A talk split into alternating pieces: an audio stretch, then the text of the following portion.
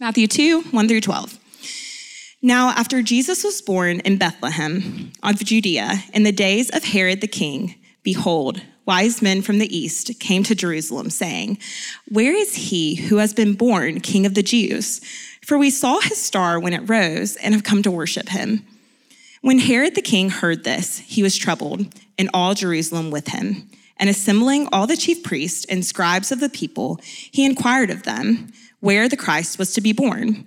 They told him in Bethlehem of Judah, Judea, for it is written by the prophet, And you, O Bethlehem, in the land of Judah, are by no means least among the rulers of Judah. For for whom you shall come a ruler who shall shepherd my people, Israel. Then Herod summoned the wise men secretly and ascertained them from them what time the star had appeared. And he sent them to Bethlehem, saying, Go and search diligently for the child, and when you have found him, bring me word, that I too may come and worship him. After listening to the king, they went on their way, and behold, the star that they had seen when it rose went before them until it came to rest over the place where the child was. When they saw the star, they rejoiced exceedingly with great joy. And going into the house, they saw the child with Mary, his mother, and they fell down and worshiped him. Then, opening their treasures, they offered him gifts gold and frankincense and myrrh. And being warned in a dream not to return to Herod, they departed to their own country by another way. This is the word of the Lord.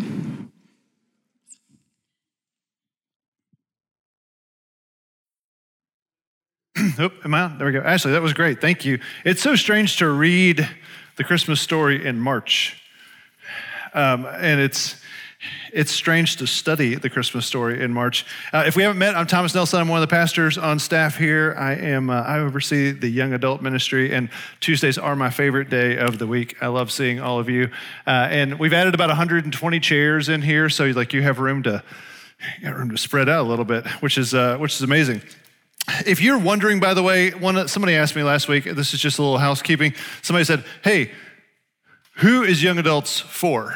And so we don't call it Tuesday night singles gathering. We also don't call it the Tuesday night college gathering. What we call it is the young adult ministry. And so we have folks in the room that we have some young married couples, we have um, lots of single people, we have some divorced people, we have some, uh, some freshly just asked out people, we have some people that are not that. Um, and so, like, we have, like, it's just this mixture. And so we just say, hey, this is a ministry for folks in their 20s and 30s. And that's what we want it to be. We want it to be your young adult years, 20s and 30s. We don't, we don't advertise, like, hey, college students come. If we find out that you're a college student and you're like a freshman, we might say, leave. Um, and so, but that's because there's a lot for college students.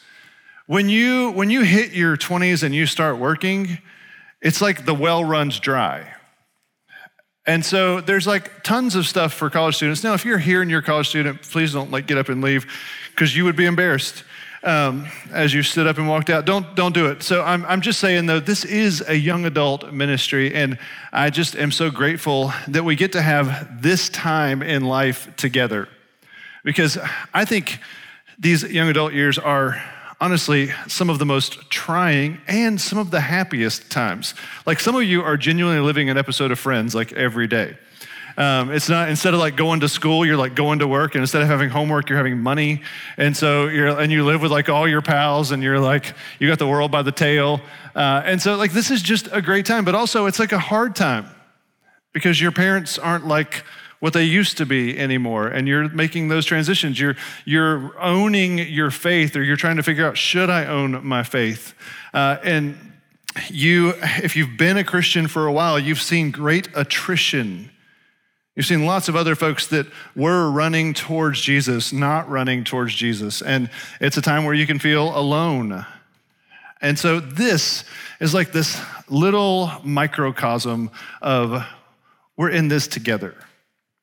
And I think this is so sweet. And so uh, I just love that we get to be with all of you. Um, so we're going to jump in.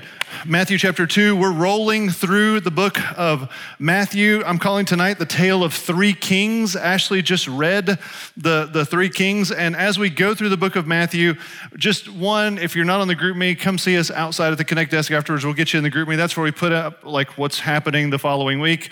But just know most weeks this year, we're going to be in this book and we're going to walk through this book. We're going to take some moments, we're going to stop, we're going to do some mini series, but we're going to jump right back in this book. And so, not every week is going to have like a super clever title where you're like, that's what I need for my life. But I promise you, the way the Word of God works, if you'll just let us open it with you, and a lot of weeks, if you'll let me teach you and the people that we have that are guest teachers, I think that as the Lord, through the Holy Spirit, moves and His Word is opened, I think that even in the story that is typically reserved for a couple of weeks in the month of December, you might just be surprised at how relevant it is for your life right now. And so, while we may not have a bunch of catchy titles as we go through the book of Matthew, I do think that the Word will meet your life head on. That being said, let me pray as we move into this chapter. Father, I do ask that you would move in this place. I thank you for this season of life. I thank you that your word is living and active. And I ask that tonight you would speak through your word as we look at this tale of three kings Jesus, Herod, and the wise men. Father, would you confront us with your holy justice and love? Lord, may we be met by you, challenged by you, and called to you. And may we respond by faith with grace with a yes. It's in Jesus' name we pray. Amen. So this is the tale of three kings. The three kings are, uh, are King Jesus, King Herod, and then the third one was a little bit of a stretch, but I didn't want to call it like two kings and some other guys. Um, and so the other one is the Magi, the wise men. And they were a type of kingly person, at least. They definitely were, were uh, of, uh, of high influence. And so I'm calling this a tale of three kings. And, uh, and I, I just want to show you um, we'll, we'll, walk through some of this together on, uh, on my iPad here, and some of it we'll walk through just through slides and in, in the Word itself. So um, take, a, take a look on the iPad here. So now, after Jesus was born, so there's our first king. We have Jesus. After Jesus was born in Bethlehem of Judea in the days of Herod the king, that's our second king.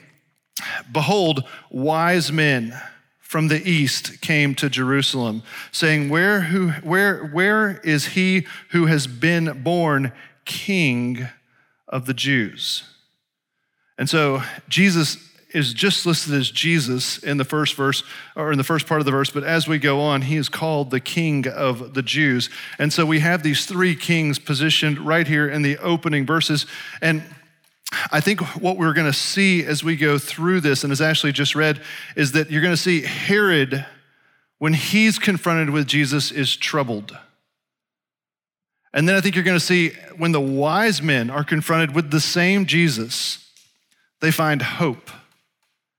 And it's, it's just about as clear as it can be as Matthew is telling us this story. And I think we have to ask the question well, why was Herod troubled? Why would the wise men come and worship? And why is, is this baby Jesus? Why did Matthew start here? Why didn't he jump into like 30 year old Jesus? And I do think there's something really important in the text here as to why we have to stop, why Matthew had to stop and talk about baby Jesus in a moment in baby Jesus' life versus like, okay, Jesus is 30 and he's starting his ministry. Because I'll be honest with you, like preacher confession here. In studying this text uh, for, for the last couple of weeks, I have been a little bit troubled. The thought of, as I've read the wise men and I've looked at this account, the fact that they walk in they fall down in front of Jesus and then worship him and bring him gifts as an infant is like really hard for me to get my mind around. 30 year old Jesus is like a little easier for me to think about worshiping. Jesus on the cross is easier, much easier for me to think about worshiping. Now, resurrected Jesus. Now, that is like an easy process for my mind to jump into, but to go all the way back and to worship a baby and then not even stick around for him to grow up, but to leave. This is very interesting, but it's also equally interesting that Herod would lose his mind over a child. And so I think we have to ask the question okay, Herod is troubled by Jesus. The wise men are hopeful in Jesus, and, and yet Jesus is a baby in this story. And I do think there's something really important for us to see as we look at this play out. And so, what we have to say is okay, so this story was written to a pre Christian world, a pre Christian world. Uh, and if you're taking notes, this is, this is kind of an important. If you're not and you're just like taking mental notes, which is what I do a lot of sermons, I'm with you. Um, and so, like, this is a pre Christian world that this is written to. So, this is obviously very important to include Herod, to include the wise men, and to include a baby, baby Jesus here. But we're reading it in a post Christian world. So this is pre Christian. Did I say that? In my mind, I said it like three different times earlier today when I was going over it, and I said it wrong most of the time. Okay, this is written in a pre Christian world, but we're reading it in a post Christian world. And so if real estate is location, location, location, the Bible is context, context, context. It can't mean something different to us today than it did to the original audience. And so, as we read this, we have to ask why in the world would, would Matthew include this story in a pre Christian culture? And then, how, how do we in a post Christian culture understand this and actually think the bridge is like really short? See, what he's doing is he's introducing these two types of kings and holding them up to the ultimate king and I think as we see this story play out, we'll start to ask the question wait a minute, is Matthew saying that all the people who would have heard this in the first century, probably like 50 to 60 AD, all the people who heard this in the first, were they, supposed, were they supposed to say, wait, am I Herod or the wise men? And I think you're going to find the answer is yes. And so that would mean that today, as we read this story in a post Christian world, we might should start asking the question. I'm going to have you go ahead and start asking it to yourself right now as we study this. Wait, am I Herod or the wise men? And I think that's why this story is in the scriptures and it's so early on and it's one of the first stories told about Jesus because Jesus is polarizing and he leaves no middle ground. So, uh, what, what I want to do is just walk through these first few verses and tell you a little bit about these three kings. I want to tell you a little bit about Herod, and, uh, and then I want to tell you about the, the Magi, and then I want to tell you just a little bit about baby Jesus. And, uh, and so that's how we're going to break this down. So now, after Jesus was born in Bethlehem of Judea in the days of Herod the king, behold, the wise men from the east came to Jerusalem, saying, Where is he who has been born king of the Jews? We saw his star when it rose and have come to worship him. When Herod the king heard this, this is very interesting. When Herod the king heard this, he was troubled, and all Jerusalem with him. So, right out of the gate, Herod hears that there's a baby king, somewhere between a month or two old and maybe two years max not even two years. He finds out there's a baby king and he's deeply troubled. And it wasn't the whole of Jerusalem, but it was the core of who made up the elite in Jerusalem. They're all, uh, they were troubled. And assembling all the chief priests, the scribes of the people, he inquired of them, Where is the Christ to be born? And they told him, In Bethlehem of Judea. For so it is written by the prophets, O you Bethlehem in the land of Judah are by no means least among the rulers of Judah. From you shall come a ruler who will shepherd my people Israel. Then Herod summoned the wise men secretly, and he ascertained from them what time the star had appeared. And he went to Bethlehem and he said, Go and search diligently for the child. And when you found him, bring word to me too, that I may come and worship him. And after listening to the king, they went on their way. And behold, the star that they had seen, when it rose, went before them until it came to rest over the place where the child was. When they saw the star, they rejoiced exceedingly with great joy. And going into the house, they saw the child. I want you to get the, the visual of this. It's, it's not like just three, by the way. They bring three gifts. I don't know how many it was. They travel a long way when they go into the house, and it's a little house, There's a there's a a, a a, place you can go now and you can see like maybe where Mary's house was or where they were when this happened, um, and it's in Bethlehem. So when they when they go, they see Mary and Jesus together, and what do they do? They fall down and they worship Him. And then, opening their treasures, they offered him gifts of gold, frankincense, and myrrh. And being warned in a dream not to return to Herod, they departed to their own country by another way. And then I want to skip ahead just a couple of verses, and I want to show you these verses. Now, when they departed, the, when they departed, actually, I'm just going to read it to you because it's easier in my Bible here. So, what happens is they depart, they go back to Egypt. Then in verse 16, it says, Then Herod, when he saw that he had been tricked by the wise men, became furious. He sent and he killed all the male children in Bethlehem and in all that region who were two years old or under, according to the time that he had ascertained from the wise men. So, what we see at the end of the story is what is known in history as the massacre of the innocents. And that's where Herod kills these folks. So let's talk about Herod for a minute. Why is he so important? Why is he in this story? And I'm going to just show you some pictures, and you're going to love this. Here is a picture of Herod. Herod was, um, this, is, this is not a great picture, um, it was film. And so uh, he was moving a little bit. But this is, a, this is a likeness of Herod. Herod wanted to be revered, Herod believed he was a deity. A lot of the Roman leaders thought that they were deities. Herod did believe that he was a deity. And so Herod had this great reverence about him. But Herod is known a lot by his buildings. And, uh, and I know some of you have been to Israel. Greg over here, he lived in Israel for a little while. So I know that we've got like some, some folks that have been to Israel, and some of you have seen this. Some of you are going in like two weeks. Some of you are going to come with us this summer to Israel, and you're going to see some of these things. But this is very, very important because Herod built a bunch of stuff. So the first thing that I want to show you is what's up on the screen now, and, and that is called the that is called Masada. And so out at the Dead Sea in the middle of nowhere, I'm talking the desert, the desert desert. It is hot, it is so hot. There's these cliffs that jut up on both sides of the Dead Sea. Some are in Jordan, some are in Israel. This is on the Israeli side. These cliffs jut up a thousand or more feet. And they make these mountains that would be very difficult for anyone to get to the top of. And some of them would require technical climbing in today's terms with, with ropes and, and uh, protection to put into the rock to keep you from falling to your death, all these things. So nobody could really go to the top of these except Herod.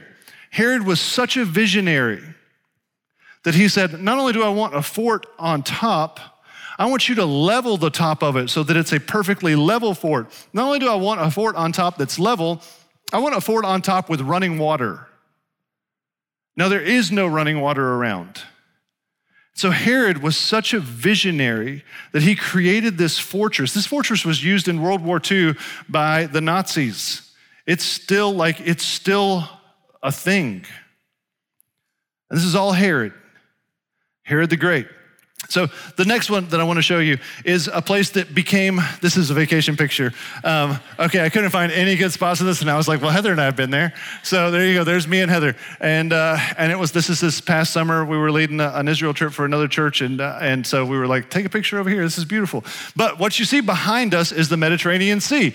And uh, you can just put like a blank slide up. Heather's probably like, stop that. Um, and so, like, what you see behind us is the Mediterranean Sea there, but all that little, that, that, that sandy stuff around us, that is all Caesarea Maritima, and that is this incredible port city. Herod was such a visionary. When he built his house, he said, You know what? I want a swimming pool at my house. Now, this place is not quite as hard to put a swimming pool, but he said, I want a freshwater swimming pool in the ocean. And they built it. You can go today and you can see the freshwater swimming pool that juts out 100 yards into the ocean. This is the place where Paul, when you get to the end of the book of Acts, is held prisoner and shipped off to Rome. Herod was an incredible builder, and it was every one of these was to show his power. Maybe the best thing that Herod is known for is when he rebuilt the temple. And when he rebuilt the temple, the reason is because Herod was like part Jewish, and he really wanted to be known as the true Jewish king. He wanted to be the Messiah of the Jewish people. And so he thought, well, I'm not full blooded Jewish, but if I can rebuild their temple, then they'll accept me in and worship me as king. And so Herod builds the second or rebuilds the temple, and it's it's incredible. And there's another picture, another vacation picture coming up. Yes, there we go. Another vacation picture, same trip from last summer. But what you see behind us, the, the tall building over my shoulder, that actually is still the temple that Herod built. And that's the southern steps that we're standing on, which in the book of Acts, when Peter preaches the sermon at Pentecost, he was standing in that spot when he preached Pentecost, and all the people came to know Christ 3,000 folks or more that day. And Herod built all of it. But there's one, there's, there's several other things he built, but there's one other thing that I really want to show you. And it's this incredible mountain. And this is called the Herodium. Now, Herod loved the idea of Bethlehem, and he knew when he asked the question that I read you in Matthew 2 where do they say that Messiah is going to be born? And they said, in Bethlehem. Herod knew that. He's asking more of a rhetorical question there. And just to clarify, this is where this baby came from, right? Because I'm about to kill all the babies that came from there. Herod built his fortress called the Herodium on this mountain. It's about five miles from Jerusalem. And one day Herod was standing in Jerusalem and he said, I want a house on that mountain over there so that I can see Bethlehem and Jerusalem. Here's the funny thing about this mountain when he said that, there was no mountain. Herod built a mountain.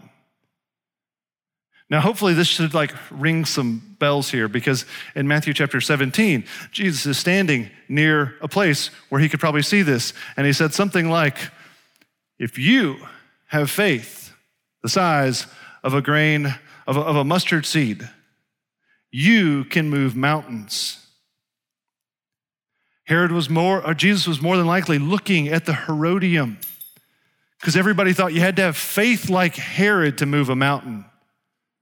And Jesus said, with me, it just takes a little bit. Herod, at this Herodium here, he built a pool in the front of it. Now, this pool was so big, by the way, there's no water here either. Um, he had water, running water, hot and cold at the top of this fortress. But when Herod built this pool down front, I just wanted to show you this because it shows the grandiose nature of Herod. He built this pool in the front so that he could go sailing on days when there was a little breeze. So that's Herod. But I want to read you an excerpt from an article out of Smithsonian Magazine. Still, Herod's reign is remembered more for its ruthlessness and paranoia than its architectural feats. He tortured and killed family members, servants, and bodyguards, to say nothing of his real enemies. In an Othello like rage, Herod even ordered the execution of the woman he loved most, his second wife, because he believed that she might have had an affair.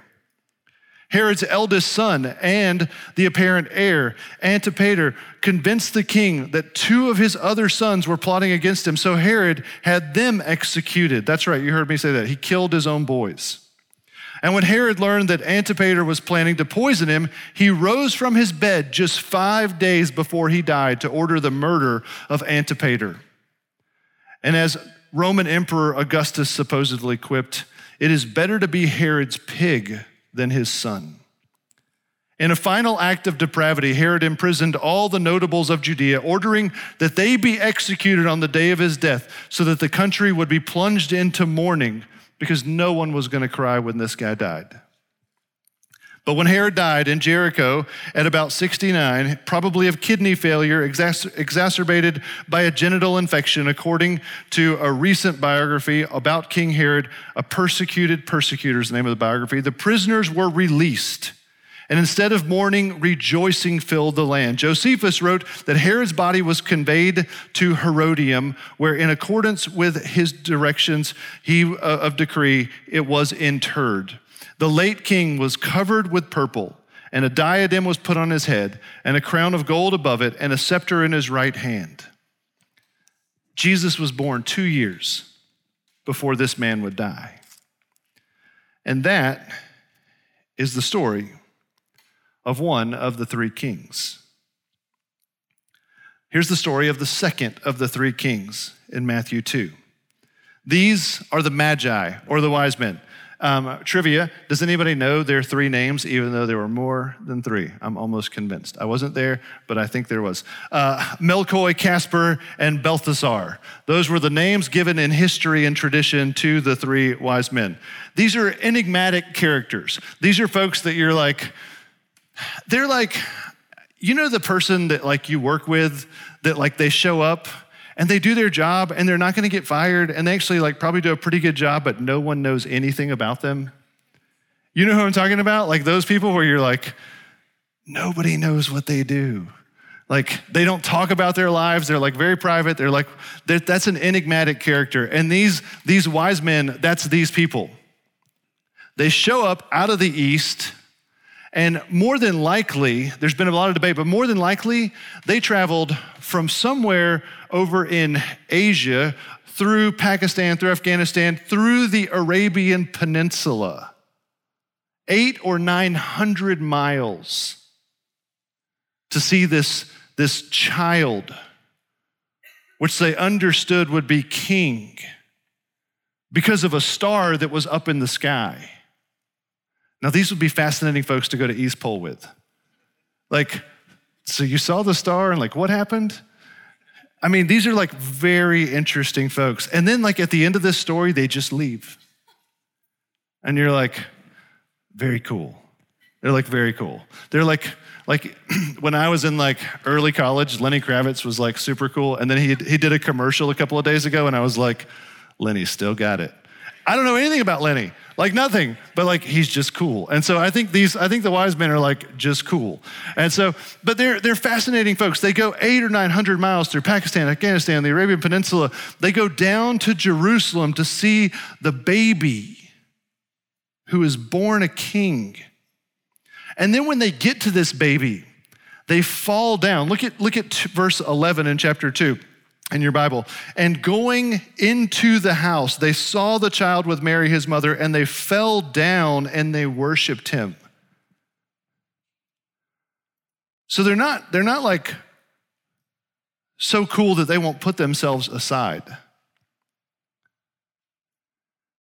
They fall down and they worship him.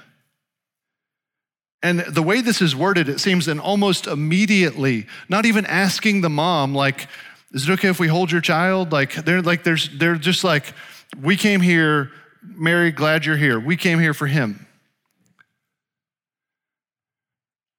And and they they open up this these bags of gifts and they pour out these gifts. This is where you get your Christmas gifts from. You know that, right? It's because they brought gifts to Jesus. That's where the whole thing came from. I think they would be appalled at the materialism that we have at Christmas. But nonetheless, this is where it comes from. And so they fall down, they worship him, they open their treasures, and they offer him three gifts gold, frankincense, and myrrh. What interesting gifts to bring a baby. Like, not a lot of cuddling going on here. Like, here's gold Here's frankincense and here's myrrh. Now, this is also fascinating. Remember, these folks traveled eight or 900 miles. They had these gifts, either they got them on the way or they got them before they left. But these are all specific gifts. These are like well thought out baby shower gifts. These are not like, oh, the thing's tomorrow. Can we get it overnight shipping on Amazon? Like, these are like well thought out baby shower gifts. Because who do you give gold to? You give gold to a king. And they knew we're visiting the king. Now, I don't know what the Lord was showing them in that star. I don't know if the Lord visited them in a dream. I do know he visits them in a dream after this. Was that the first time the Lord had visited them in a dream? I don't know. But you give gold to a king. Now, frankincense that's a fascinating gift. Exodus chapter 30, verse 34. You use frankincense if you're the priest. They knew this was a Jewish baby that's going to be the king of the Jews. And so they give gifts to a king, and then they shift gears and they give a gift to a priest. And then there's myrrh. And of all the things you can use myrrh for, myrrh is very common in death. So they give gifts to a king, they give gifts to a priest, and then they give gifts for death.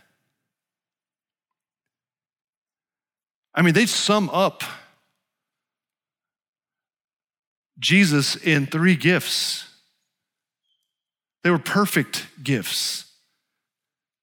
And it's fascinating. And then, as quickly as they enter, they have a dream. They're warned by the angel of the Lord not to go visit Herod like Herod asked them to do. And so they go out of town another way and they're gone. Now, these are two of the three kings, but the third king in this story is a baby, the incarnation of God. But he's only a baby. Why is this baby so polarizing? There's three giants here Jesus, Herod, and the wise men. The wise men and Herod both have the same human condition. They live in the same world. And Herod, for whatever reason, because of his, his embrace of this human condition, sees Jesus as trouble. But the wise men, in the same human condition, and for whatever reason, their perspective, they see Jesus as hope. And, and Jesus, I think this is so interesting. Jesus is kind of the same the whole story. He's just a baby. He's just a baby, and these folks are tripping all over themselves about this baby. He's just being. And I think that's a clue I think as Matthew writes this, we're not supposed to just say, oh, well, he's a baby. I think we're supposed to say, oh, he's being the whole time. And he's staying put. And the people are coming to him. And people come to him either troubled by him or they come to him and they find hope in him. But he just stays as he is in a, in a pre Christian world, this is striking. And in a post Christian world, it's equally as striking. Herod ends up dying, and he goes to that tomb, and he stays in that tomb until that tomb, the Herodium, is, is raided and the body is taken. And it wasn't until 2007 that they realized that's where Harry's, Harry? No, that's what they called him. Um, that's where Herod's body, that's where Herod's body lied. That was his nickname. Um, that's why he killed so many people. Uh, and so, I'm just kidding. Uh, and so the wise men, though, they go home. Herod goes to his, dra- his grave just troubled soul. The wise men go home with a greater gift than anything they brought. But baby Jesus just kind of stays the same, unchanged. See, when this story was written, I believe one of the things that we were supposed to see is that the people in the first century were either to read, they were to read this story and they were to say, Oh, I identify with the wise men. I, I, have found hope in this child. Or they read this story or they hear this story and they're like, That's right, and that's why we crucified him. They identify with Herod. I think this story is written with these two types of kings and King Jesus in the middle because we're supposed to, we're not supposed to leave this story and say, nice story. We're supposed to leave this story and say, I'm one or the other. We're either the wise men or we're, we're Herod. And, and I think that it's really hard for us to say, like, I'm Herod, right? Like, who's going to say, I'm Herod? I want to put Jesus to death. And so Herod's like so far removed. I'm hesitant to use this example, but I want to use an example that's like very, very, very recent history. It's so recent that like the trial just finished. And so a type of modern day Herod, probably like an Alex Murdaugh. And if you know the story, if you know the trial, person that, that now he was convicted, maybe, maybe things come out later, so that's why I'm hesitant to say, like, I want to pin him in on this. I'm just saying a current modern day example of someone who, who does the things that Herod did would be like an Alex Murdaugh. If you don't know what I'm talking about, um, just, just type in Alex, the rest will pop up.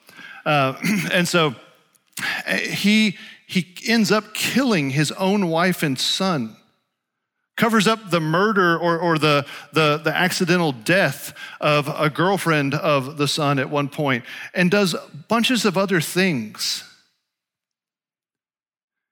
And you say, well, that's not me. Well, that's a lot like Herod. And it's, it's, it's, a, it's a, an overstated example for most of us. But the thing that connects Alex Murdaugh and Herod and probably a bunch of us is that they build their own kingdom at all cost. That's what a Herod is. A Herod builds their own kingdom at all costs. And they, they'll stop at nothing to build their own kingdom. And you, you build your own kingdom, and you will eventually put Jesus to death. Now, it'll be figurative, and he will still reign, but you will do your best to snuff him out. Because that's what happens when we build our own kingdom. There's no room for him. And if he is a king and you want to be a king, well, you both can't rule the same land. And as I studied this story, I was like, first, I was like, well, I'm no Herod. And then I thought about the Alex Murdaugh stuff, and I was like, I am not an Alex Murdaugh. And the more I read it, the more I thought, if I'm so quick to say I'm not them, there's got to be some of them in me. And then I started doing inventory over the last seven days on how many different things that I really wanted to, to make happen and do and conquer and achieve. And how much of that time was, was submitted to the Lord. And I realized, oh my goodness, a, a, ch- a whole chunk of my life is trying to put to death the Herod in me. Because I really like to build my kingdom. And I really like my plans a lot of times. And when that happens, Jesus is a threat. I do not see him as hope, I see him as a threat. There's another illustration I'm going to use that I'm also equally, maybe more so hesitant to use, and that's a movie that I can't recommend that you watch. I did watch part of it. I fast forwarded through some of it too. Um, It's, it's a movie. It was number one on Netflix, and I started, I put it on the other night, and then Heather said, What are you doing? And I was like, I'm doing research. And she was like, Uh huh. And I was like, No, I really am. And she was like, I'm going to bed. And I was like, Okay, I'll tell you if it's good. And so I didn't watch the whole thing, um, but there is a part, it's called uh, When I Leave You. And there's this one scene where Jonathan Tropper, who is played by Jason Bateman, is sitting on his roof and his sister Tina Fey comes out and they're sitting together and they're rehashing like all of life and how their whole life is messed up and every couple in their family is messed up except for one little kid in the family. His name's Cole and Cole is potty training. This will be important for the quote I'm about to read you. But Alex Murdaugh or, or, or Jonathan Tropper in this story kind of reminds me of a wise man. Because he says he's a seeker and the wise men were seekers. And they were okay with saying, something's broken. We just don't know what the answer is. And then when they found Jesus, they knew that's the answer. But here's the quote. He says, and this is his, his like crystal clear moment, realizing that the world's a mess. He says, No one is happy. The one person that's got it figured out in this family is Cole. You know, he's got a little little porta potty little thing that he's learning to train on, and sometimes he uses it on like the front porch. And so that's where the rest of this comes in. He says, you know, he sits on that can and he takes a dump, and he's super happy. You show me one happy adult. Everybody's sad or angry or lying or cheating. And when he said that line, I paused the movie and I was like, I got to scribble some of this down. Because I think the Magi might have been in that moment when the stars showed up. They were like kind of done building their kingdom. Is kind of how I imagine them. I mean, why else do you leave and go 900 miles through the desert? Unless you're like, there's got to be something else. And in this movie, he's kind of done building his kingdom and he's like, what is it? Why are all the adults sad or angry or lying or cheating?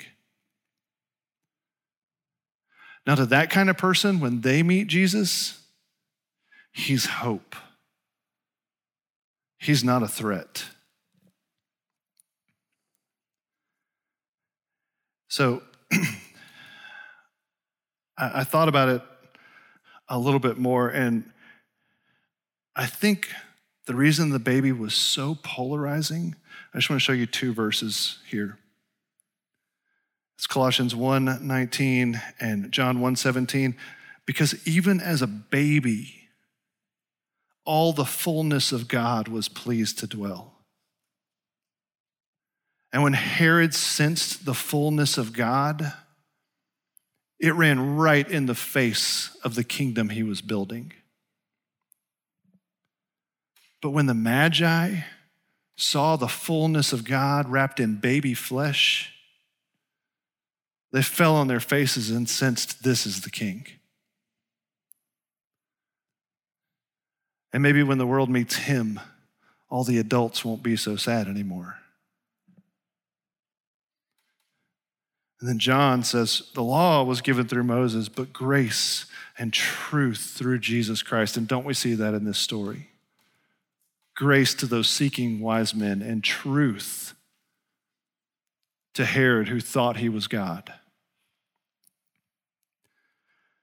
When I, I, then, like, as I was preparing the sermon, I was like, I need to hear some Josh Groban.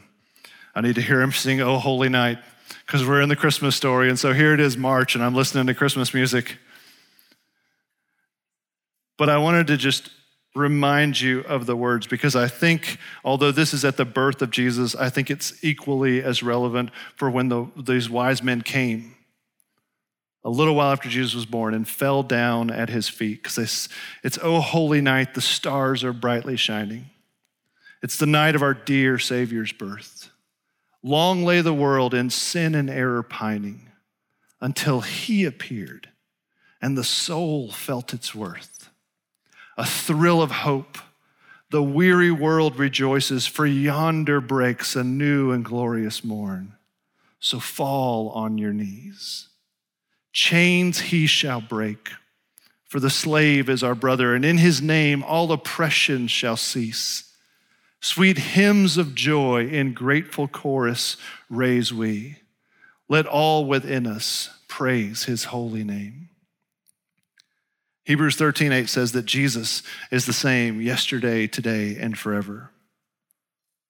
He's the same polarizing, God emanating being in that little bassinet or whatever they had in the first century or being bounced on his mom's knee, as he is now the risen king who will come again. And just as with Herod, he was a threat, and the Magi, he was hope, he is the same to you tonight. He is either a threat to you and your dating and your money and your friends and your leisure or he is hope to you because you've asked the question, why are all the grown ups so sad? And you realize someone saw that too, and they stepped out of heaven into flesh and took it all to the cross for those who will receive it. I love that in the book of of Matthew in chapter 6, Jesus is talking about worry, and he calls his father, I'm going to paraphrase this, but he calls his father the sparrow feeder. The whole world runs around, the whole planet, for 2,000 years, full of Herods and wise men. And in Matthew 6, it says that the Father is the sparrow feeder. He is calm, He is able. He loves us so much that He sent His Son. And the question is Am I willing to roll the dice and live a Herod life against him? Or am I willing to lay it all down and go the eight or 900 miles and find him and be received by him and lay it all down and leave with a greater gift than I ever brought, which is the sacrifice of my life? Jesus is the same yesterday, today, and ever, and forever. He is still being. So, what is your response? Do you come tonight as a Herod and you're fighting him and he's a threat to you? Or do you come tonight with arms wide open? I want to read you one quote, and then I'm going to pray and we're going to sing. Jesus is only threatening if you think you're greater than he is. And if he is threatening, you do think you're greater than he is. You think your plans are better. You think your sins are too big. You think your doubt is too wide, but they're not.